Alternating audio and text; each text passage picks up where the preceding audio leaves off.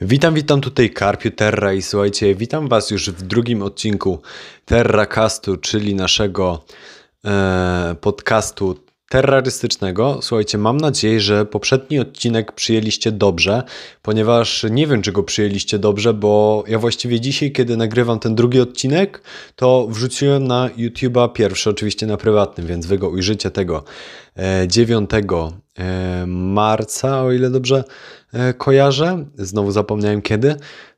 No i co? Odcinki Terracastu oczywiście co wtorek o godzinie 20 przez najbliższe 3 bądź 4 tygodnie. Tego dalej nie wiem, bo tak jak mówiłem, jest ten dzień po wpuszczeniu pierwszego filmu, więc nie wiem, czy będą to właśnie 4 odcinki w sumie, czy będzie tych odcinków aż 5 i co? Słuchajcie, e, z kwestii jeszcze takich, których wam, Was bym się chciał bardzo zapytać, to napiszcie mi proszę, co sądzicie o intrze, czy jest fajnie zrobione, bo w mojej skromnej opinii mi się podoba bardzo. I co słuchajcie, oczywiście standardowo, jeśli macie jakieś pomysły na następne części całego podcastu, bądź tylko zagadnienia, które chcielibyście, żebym poruszył, to zapraszam do e, pisania w komentarzach. I to słuchajcie, na dzisiejszy film mam e, przygotowane warunki. Uwaga, powiem Wam ile tego mam. 5 stron A4, więc chyba jedna więcej niż E, w zeszłym tygodniu. I co? Z tego filmu dowiecie się m.in. o temperaturze, jaką utrzymywać mrówką i jak ją utrzymywać, e, tak samo z wilgotnością. Opowiem Wam również o rodzajach gniazd, czyli ogólnie mówiąc wady oraz e, zalety poszczególnych rodzajów gniazd oraz postaram się Wam jak najlepiej opowiedzieć o żywieniu mrówek, czyli czym karmimy, jak karmimy i co ile karmimy i co. Słuchajcie, z wstępu byłoby to tyle. Zapraszam do słuchania. Więc słuchajcie, mm, warunki.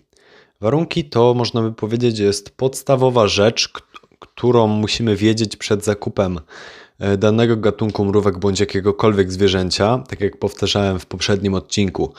E, podcastu. Słuchajcie, jest to bardzo ważne, ponieważ jeśli będziemy utrzymywać dobre warunki, to zwierzę będzie nam się dobrze i poprawnie rozwijało, natomiast przy tych złych warunkach, pewnie się domyślacie, e, analogicznie zwierzę będzie się rozwijało dużo gorzej, bądź w ogóle ten rozwój zostanie zastopowany. Jeszcze przytoczę Wam teraz jedną rzecz, którą powtarzałem dobre kilka razy w poprzednim odcinku, czyli jeśli wie, myślicie, że wiecie wszystko na temat danego e, gatunku, słuchajcie, dowiedzcie się jeszcze więcej, postarajcie się jak najbardziej zgłębić e, temat danego gatunku i po prostu dowiedzcie się o nim jak najwięcej przed tym, jak go e, posiądziecie w swojej hodowli. Także przechodząc już y, do sedna, słuchajcie, żeby hodować dany gatunek, musimy wiedzieć, jaką temperaturę, wilgotność i rodzaj gniazda dany gatunek mrówek właśnie do szczęścia potrzebuje.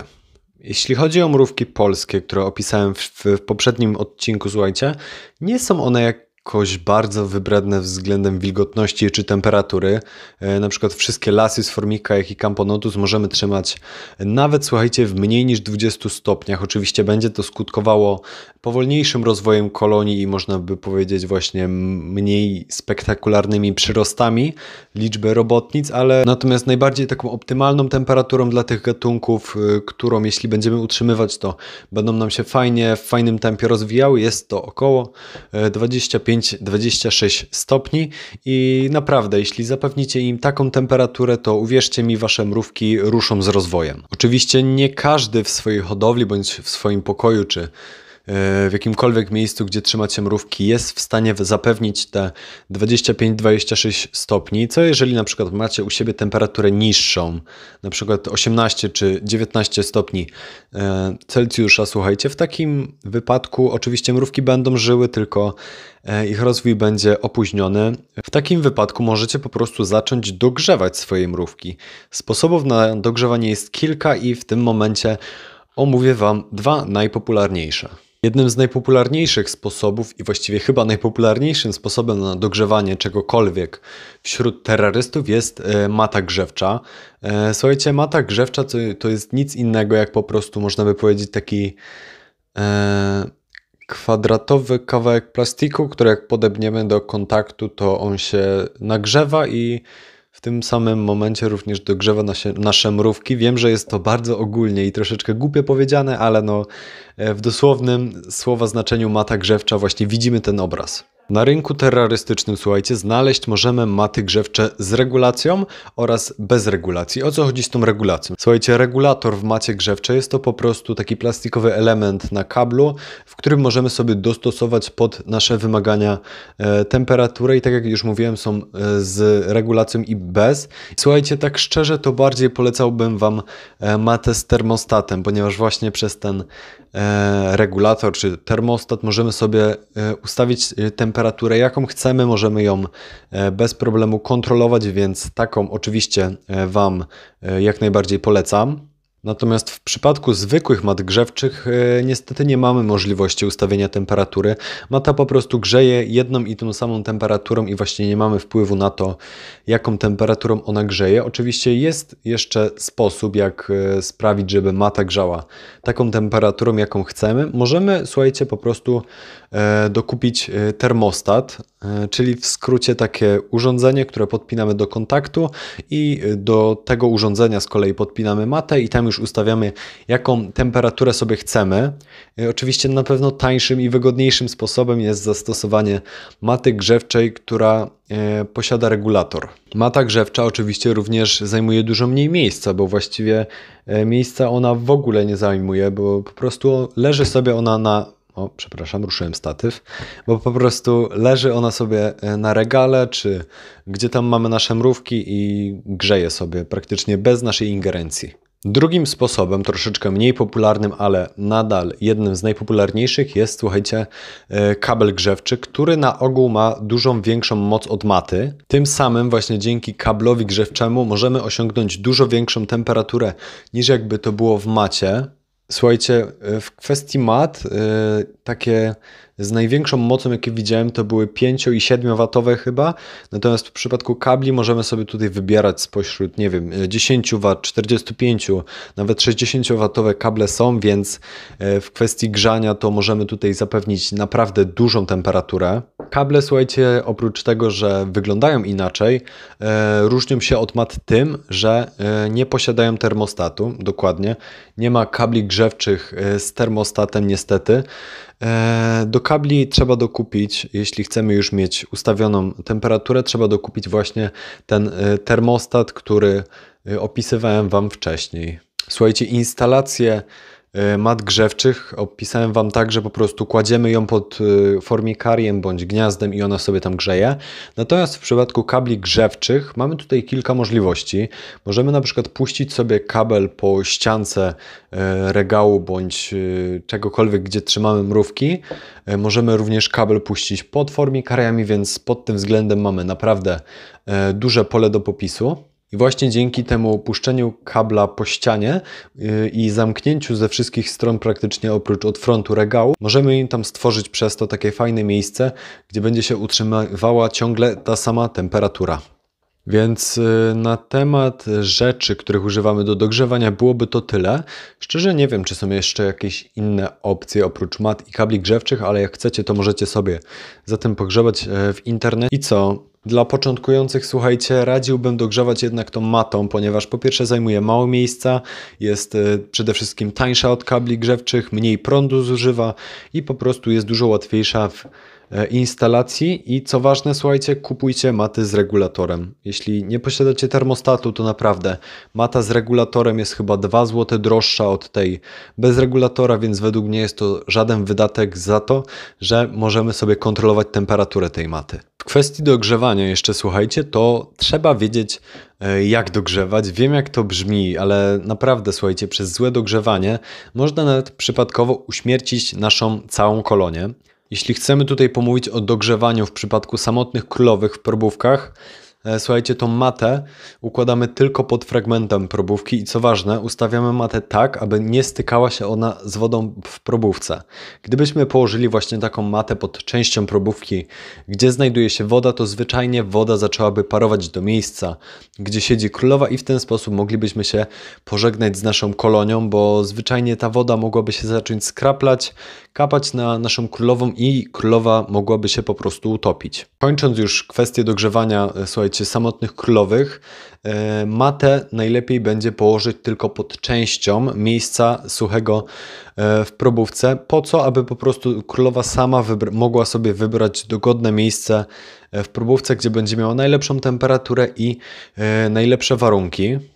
Jeśli natomiast, słuchajcie, mamy już, można by powiedzieć, początkującą kolonię z królową oraz kilkoma robotnicami i mają one e, udostępnione gniazdo, to postępujemy podobnie jak w przypadku e, probówek. Słuchajcie, matę również kładziemy tylko pod częścią gniazda i pamiętajcie, nie pod całym. Jeśli położymy matę pod całym gniazdem i ustawimy na termostacie zbyt dużą temperaturę, to kolokwialnie rzecz biorąc, możemy usmażyć nasze mrówki, a w przypadku, jeśli damy to tylko na przykład pod połowę bądź pod jedną trzecią tego gniazda, to nawet jeśli ustawimy za dużą temperaturę, to po prostu mrówki przejdą sobie w miejsce, gdzie ta temperatura będzie dla nich dogodna.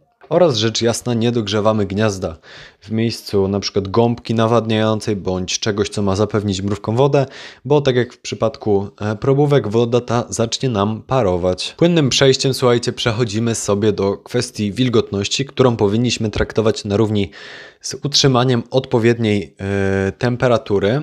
Dlaczego? No, odpowiedź jest bardzo prosta. Po prostu jakiekolwiek formy życia byśmy nie wymienili, które występują na Ziemi, wszystkie bez wody są skazane na śmierć. Tak samo jest w przypadku mrówek. Jeśli ponownie chcielibyśmy mówić tutaj o E, nawadnianiu w przypadku samotnej królowej w probówce bądź jakiejś kolonii w probówce, to słuchajcie, nie mamy się o co martwić. Jeśli w probówce jest woda i probówka jest dobrze zrobiona, to wilgotność utrzymuje się praktycznie sama poprzez właśnie wilgotny wacik i z kwestii utrzymywania wilgotności w probówce e, byłoby to tyle. Natomiast jeśli nasze mrówki są w gnieździe, to mamy tutaj E, trochę inną sytuację. W zależności od tego, jaki rodzaj gniazda mamy, należy z różną częstotliwością i w różnej ilości nawadniać nasze mrówki. I skoro jesteśmy już przy gniazdach, to przejdźmy sobie do nich na chwilę, spokojnie, do wilgotności jeszcze wrócimy,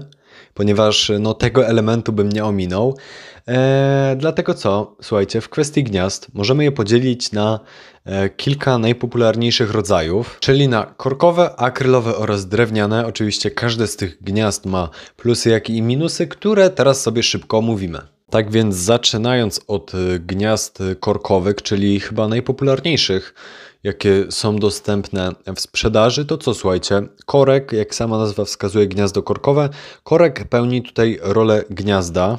I chyba nie muszę Wam mówić, jak wygląda takie gniazdo, bo chyba jest to troszeczkę e, oczywiste. Natomiast opowiemy sobie o zaletach oraz wadach zastosowania wkładów korkowych w gniazdach. Chyba największą zaletą tego typu gniazd, słuchajcie, jest to, że bardzo długo utrzymują one wilgotność. E, na przykładzie, słuchajcie, e, dzisiaj, czyli 23 luty, wyciągnąłem swoje e, nigerki z zimowania i od momentu włożenia ich tam, czyli końcem grudnia, do teraz gniazdo korkowe trzymało wilgotność dalej. I to nie było jakieś mega duże gniazdo, to było dosłownie 5 na 10 cm. Gniazda te nawadniamy po prostu poprzez podlanie korkowe wodą, ten korek sobie wciągnie tą wodę i będzie utrzymywał naszym mrówkom wilgotność, ale tutaj już przechodzimy do minusów, ponieważ właśnie z tą dużą wilgotnością i z tym, że korek jest w miarę biodegradowalną rzeczą i taką, e, która jest podatna na e, różne e, złe działania, można by powiedzieć, słuchajcie, gniazda te bardzo szybko pleśnieją. Jeśli mamy tam dużą wilgotność, a zwykle jeśli mamy gniazda korkowe, to ta wilgotność tam e, jest, to bardzo szybko one pleśnieją lub zalęga się w nich jakiś grzyb bądź właśnie rzeczy tego typu. Jednak jeśli już pojawi nam się coś takiego, to raczej nie grozi tą mrówką. E, jeśli mrówki będą miały ochotę, to słuchajcie, po prostu sprzątną to sobie.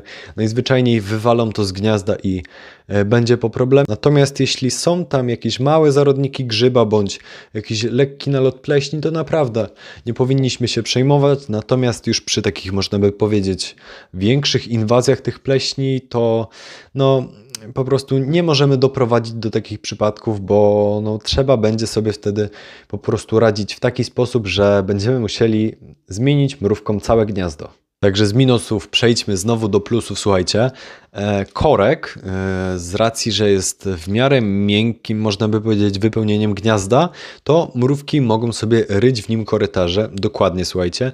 Czyli e, tym samym możemy obserwować sobie, jak kolonia z każdym tygodniem powiększa swoje gniazdo o kolejne kondygnacje.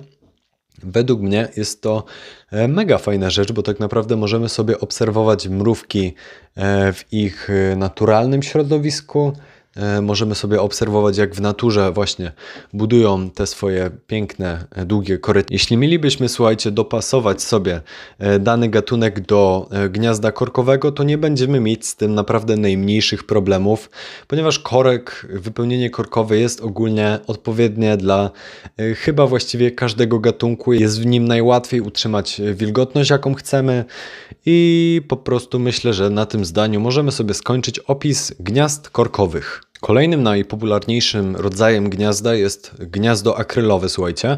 E, gniazda akrylowe charakteryzują się e, na pewno schludnością i ogólnie ładnym wyglądem, ponieważ gniazdo nie zmienia swojego kształtu, tak jak w przypadku gniazd korkowych, w których mrówki e, mogą sobie ryć. Po prostu jakie kupimy to gniazdo akrylowe, takie zostanie nam prawdopodobnie do końca istnienia tego gniazda. Niewątpliwym plusem tego typu gniazd jest e, wcześniej wspomniany ładny, schludny wygląd. E, natomiast jeśli mielibyśmy sobie porozmawiać o minusach tych gniazd, to jednym chyba z największych minusów, które udało mi się tutaj e, wypisać, jest słabe trzymanie wilgotności. Za nawadnianie tych gniazd e, odpowiada, słuchajcie, zazwyczaj jedna bądź kilka małych gąbeczek, które nie utrzymują zbyt dobrze wilgotności, ponieważ z racji, że są małe, to bardzo szybko parują. Na przykładzie moich Camponotus nicobarensis, słuchajcie, jedna taka mała gąbeczka paruje praktycznie z dnia na dzień i codziennie pod wieczór albo rano muszę im tam po prostu dolewać tej wody, bo zwyczajnie e, gąbka już jest prawie sucha, dlatego to jest myślę, że największym minusem gniazd akrylowych. Jeszcze słuchajcie, jeśli takie gniazdo położymy na macie lub kablu grzewczym, to naprawdę często będziemy musieli zaglądać i kontrolować wilgotność. W przypadku właśnie, kiedy zdecydujemy się naszą kolonię wprowadzić do takiego gniazda, to poidełko na arenie jest wręcz e, obowiązkowe, ponieważ e, tak naprawdę jeśli przez 1-2 dni zapomnimy podlać takie mrówki, to będziemy mogli po prostu przesuszyć nasze mrówki. Ten rodzaj gniazd, czyli gniazda akrylowe, tak jak w poprzednim przypadku, nadają się teoretycznie dla wszystkich gatunków mrówek, ale ja osobiście polecałbym je raczej do mrówek z rodzaju Messor i ewentualnie dla e, Camponotusów. E, słuchajcie, po prostu dlatego, że są to mrówki, które nie wymagają aż tak dużej wilgotności w przypadku na przykład mesorów, jeśli raz zapomnimy je podlać, to praktycznie nic się nie stanie. Jak już sobie zaczęliśmy tak o tych Camponotusach, to dla Camponotusów najlepszym wyborem wśród gniazd będzie gniazdo drewniane. Dlaczego? Ponieważ po prostu w gnieździe drewnianym, jeszcze dla komponotusów, będziemy praktycznie mogli idealnie odwzorować warunki takie jak w naturze, ponieważ jak zapamiętaliście, mam nadzieję, z poprzedniego filmu, kamponotusy gnieżdżą się w drewnie, więc automatycznie gniazdo drewniane będzie dla nich e, najlepszym wyborem. Gniazda drewniane są na pewno dużo mniej popularne niż jego poprzednicy, e, ale wciąż słuchajcie, wiele osób posiada takie gniazda i mam wrażenie, że e, coraz częściej widuje się kolonie w gniazdach drewnianych. Tak jak już wcześniej wspomniałem, w tych gniazdach bardzo dobrze będą się czuły absolutnie wszystkie mrówki e, z rodzaju Camponotus. W kwestii, słuchajcie, nawadniania tych gniazd, to nie musimy się o to martwić, ponieważ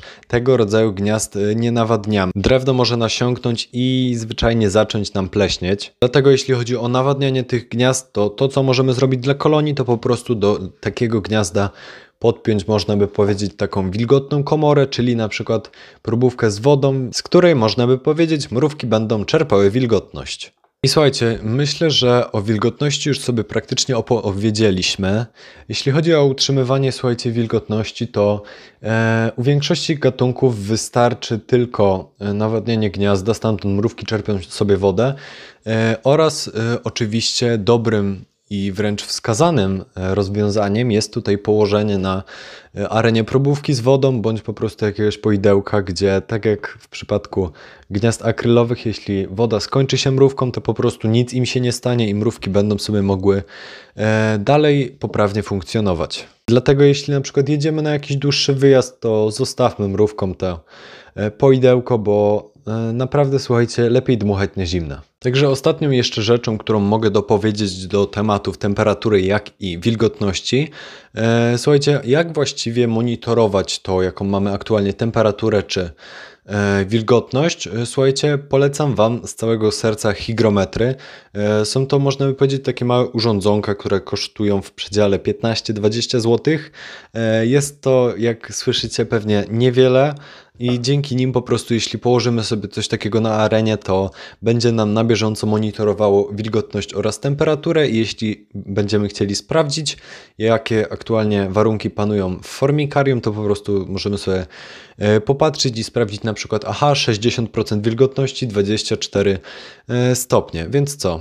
E, więc jest to fajna rzecz, dzięki której właśnie mamy stały wgląd w warunki panujące u naszych mrówek. Ostatnim zagadnieniem, jakie dla Was przygotowałem w dzisiejszym filmie, jest e, karmienie mrówek i skrótowo mówiąc o karmieniu, jest ono według mnie jedną z ciekawszych rzeczy w przypadku e, hodowli mrówek, ponieważ po prostu możemy obserwować, jak mrówki zdobywają pożywienie i mamy namiastkę tego, jak mrówki zdobywają pożywienie właśnie w naturalnym środowisku.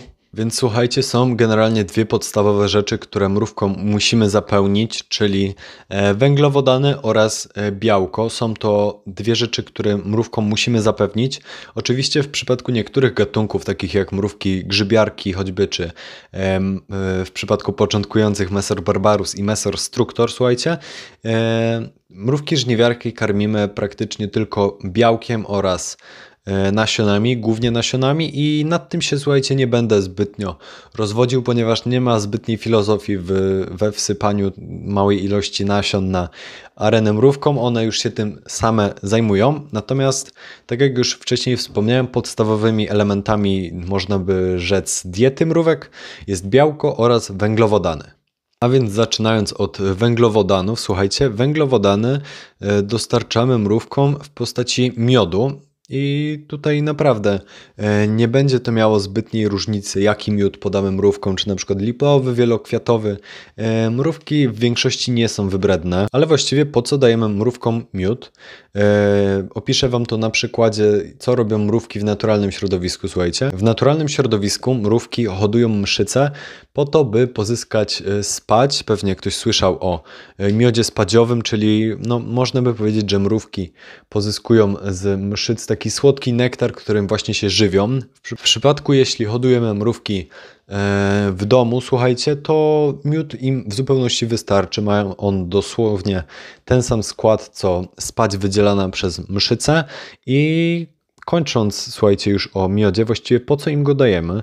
Miód jest e, podstawową dietą mrówek, ponieważ mówiąc kolokwialnie, dzięki jedzeniu miodu mrówki mają siłę do e, pracy. Wiem jak to brzmi, ale jest to po prostu takie e, najprostsze określenie na e, węglowodany, które musimy dostarczyć naszym mrówkom, żeby zwyczajnie, powtórzę się, żeby po prostu miały siłę do wykonywania prac w gnieździe. Kolejnym podstawowym składnikiem, słuchajcie, diety e, tych owadów jest e, białko. Mrówkom, słuchajcie, białka możemy dostarczyć pod e, kilkoma postaciami.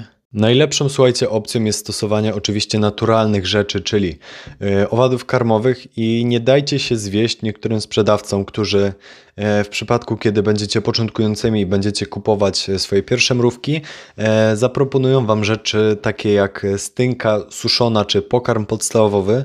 Słuchajcie, są to rzeczy, które rzekomo mają zastąpić owady karmowe, ale w rzeczywistości dużo lepszym i przede wszystkim zdrowszym rozwiązaniem dla mrówek są wspomniane wcześniej owady, ponieważ w przypadku owadów mamy praktycznie samo białko z jakąś e, ilością wody i tłuszczu, natomiast w przypadku tego pokarmu podstawowego e, właściwie mamy tam zmieszane e, wszystko. Jak pewnie się domyślacie, nie jest to naturalne.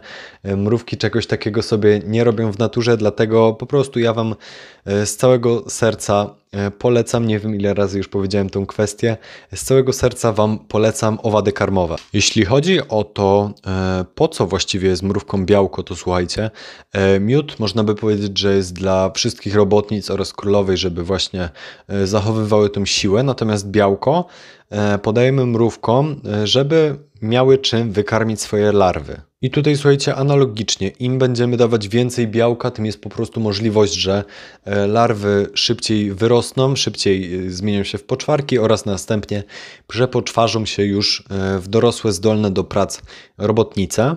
I spytacie, czy rodzaj karmówki ma tutaj wpływ na jakiś szybszy rozwój mrówek? Powiem Wam, słuchajcie, że tego nie wiem. Natomiast jeśli chcielibyście się dowiedzieć, jak to jest w przypadku ptaszników, nie wiem, czy działa to analogicznie, ponieważ mrówki są jednak e, mniej złożonymi organizmami od ptaszników, ale E, Arkadius mówił w swoim podcaście o tym właśnie, więc zapraszam Was do niego, jeśli chcielibyście się troszeczkę o tym dowiedzieć. Ale przechodząc do karmówki, słuchajcie, wymienię Wam w tym momencie e, kilka najpopularniejszych rozwiązań. A więc pierwszym, słuchajcie, gatunkiem karmówki, najpopularniejszym, bez którego, tak jak wspomniałem w jednym z moich filmów, terrorystyka by nie istniała, są e, mączniki. Jeśli chcielibyście się dowiedzieć dużo więcej o tej karmówce, to zapraszam Was Was do jednego mojego filmu poświęconemu właśnie hodowli e, mączników, ale wracając do e, podcastu, słuchajcie, mączniki to są owady, o których wiedzą nawet początkujący terroryści, początkujący mrówczarze. Ich niewątpliwą zaletą, słuchajcie, jest to, że naprawdę e, trudno je uśmiercić. Na przykład, jeśli zapomnimy im dać wodę, nic się nie stanie. Jeśli zapomnimy je nakarmić, nic się nie stanie. Natomiast słuchajcie, jeśli nie będziemy pilnować u nich temperatury, to nie zgadniecie, ale mączniki mogą nam paść. Żartowałem, oczywiście mączniki to też przeżyją, słuchajcie, jest to najbardziej pancerna karmówka jaka powstała, ale oczywiście lepiej utrzymywać jest y, u nich dobre warunki, lepiej dawać im e, dobre owoce, żeby po prostu zapewnić im e, wodę, e, lepiej karmić je systematycznie, bo po prostu słuchajcie, tak naprawdę czym będziemy karmić naszą karmówkę, tym teoretycznie będziemy karmić nasze mrówki, więc pilnujcie tego. Następną opcją, słuchajcie, są karaczany, z którymi jest już dużo ciekawiej. Z tej karmówki mamy już y, dosyć duży wybór. Z najpopularniejszych mogę tutaj powiedzieć o karaczanach tureckich, które są, które są dosyć y, łatwe w hodowli, jak i w utrzymaniu oraz po prostu są tanie, ponieważ jeśli mielibyśmy zamiar kupić na przykład 100 podrośniętych nawet sztuk karaczana tureckiego, to możemy je kupić spokojnie za 5-6 e, zł, więc jak widzicie jest to niewiele. Jeśli chcielibyśmy trzymać je żywe, to wystarczy tak naprawdę, słuchajcie, że nasypiemy im trochę płatków owsianych i co parę dni damy im trochę wody w postaci na przykład owoców lub warzyw. Oraz jeśli mamy taką możliwość, to możemy dać im e, dostęp do białka, czyli na przykład suchą karmę dla psa bądź płatki dla ryb. Słuchajcie, jest to niewielki wydatek ponownie na te rzeczy, a naprawdę będziemy mogli przez to zredukować kanibalizm wśród karaczanów tureckich, chociaż jest on niewielki. Jeśli chodzi o odporność na błędy, to słuchajcie, e, samo słowo karaczany e, w gatunku karaczany tureckie może oznaczać tyle, że bardzo trudno jest je ubić. Mogę Wam nawet opisać sytuację mojego e, przyjaciela, który można powiedzieć, że zapomniał karmić karaczany, a one po kilku miesiącach bez pożywienia radziły sobie świetnie i z jego opowieści, słuchajcie, wynika tyle, że on po prostu położył je kiedyś pod biurko i tak sobie leżały z pół roku, może nawet dłużej. I co zauważył, słuchajcie? W pewnym momencie zauważył, że te karaczany w tym pojemniku bez dostępu, powtarzam, do jedzenia oraz do wody e, rozmnożyły się, więc przez tę tutaj anegdotę macie mniej więcej obraz, jak ciężko jest zabić te karaczany po prostu. Z popularniejszych gatunków karmówki, których tutaj nie opisałem, bo po prostu film byłby mega długi, należą e, choćby karaczany argentyńskie, drewnojady, czy świerszcze bananowe oraz kubańskie. E, słuchajcie, nie opisałem ich tak jak mówiłem, ponieważ nie są tak popularne jak mączniki czy na przykład karaczany tureckie i zeszłoby nam trochę na dokładnym opisie e, tej karmówki. Chociaż, słuchajcie, jeśli spodoba Wam się forma podcastu, to niewykluczone, że za jakiś czas zrobimy sobie podcast o rodzajach karmówki, o wartościach odżywczych poszczególnych gatunków karmówki, więc jeśli chcecie coś takiego, zapraszam do pisania w komentarzach. Ostatnią rzeczą, słuchajcie, w temacie białka i ogólnie karmówki, którą mam Wam do powiedzenia, jest to, że wcale nie musicie, tak jak ja Wam to opisałem, hodować karmówki oraz podawać mrówkom e, żywych owadów. Tak naprawdę, słuchajcie, możecie możecie kupić na giełdzie bądź w jakimś sklepie e, internetowym albo stacjonarnym, dajmy na to mączniki czy e, karaczany, od razu wsadzić je do lodówki, słuchajcie, e, a bardziej do zamrażalnika. Zamrożona karmówka nie traci zbyt wiele wartości odżywczych i po prostu nie musicie spać z nimi w pokoju. Wiem, że niektórym osobom może to wadzić trochę, ale opiszę Wam to na moim przykładzie. Słuchajcie, ja po roku trzymania E, żywych robaków praktycznie w odkrytym pojemniku, już się do tego po prostu przyzwyczaiłem. E, I taką anegdotę mam jeszcze, słuchajcie.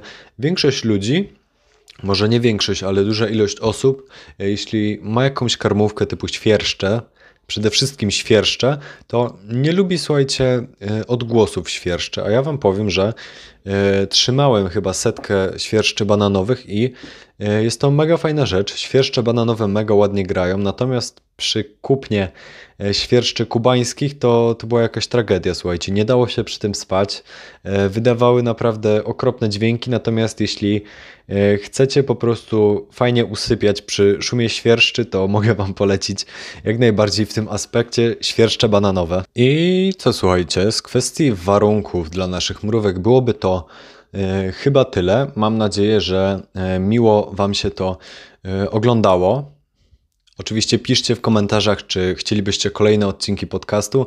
Jeśli tak, to poprosiłbym, słuchajcie, o ciekawe tematy od Was na całe podcasty, jak i E, na jakieś po prostu luźne wątki, które będziemy poruszać e, na, w Terraka. I z drugiej strony, słuchajcie, e, piszcie w komentarzach również to, co Wam się nie podobało, to, co mógłbym zmienić, zrobić inaczej i tego typu rzeczy. Oczywiście tak samo uwagi techniczne i jak coś przekręciłem, piszcie w komentarzach i co słuchajcie.